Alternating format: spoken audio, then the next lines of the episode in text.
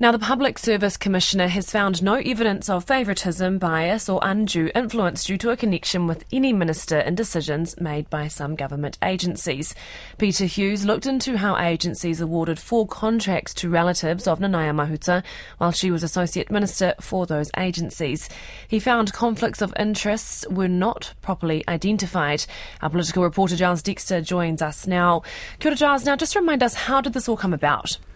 Peter Hughes started his investigation back in September. The opposition had been hammering this matter for months as more and more and more contra- contracts were found to have been awarded to relatives of Nanaia Mahuta. But ultimately, it was the minister herself. She wrote to Chris Hipkins, the public service minister, saying that an investigation should happen, basically to make sure it was all above board. She was confident that she had been assiduous in declaring all perceived or actual conflicts of interest. Now he has just released his findings today, and he they, he found four ministries ultimately had connections to consultancy businesses owned by relatives of Nanaia Mahuta, and he found. Um, Te Puni Kokiri, that's the Ministry of Māori Development, and the Ministry for the Environment failed to properly and uh, properly identify and manage their perceived conflicts as they didn't follow the agency's policies and processes. Those policies and processes were actually sound, it's just they didn't follow them properly.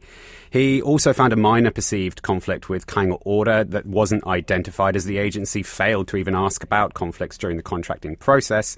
And there was another one with DOC, which he found no conflicts of interest there, but he found that their contract management was poor. And he says that perceptions can erode trust and confidence, so it was important to get this um, get this investigation done. Um, as poorly managed perceived conflicts of interest can be just as damaging as actual conflicts of interest.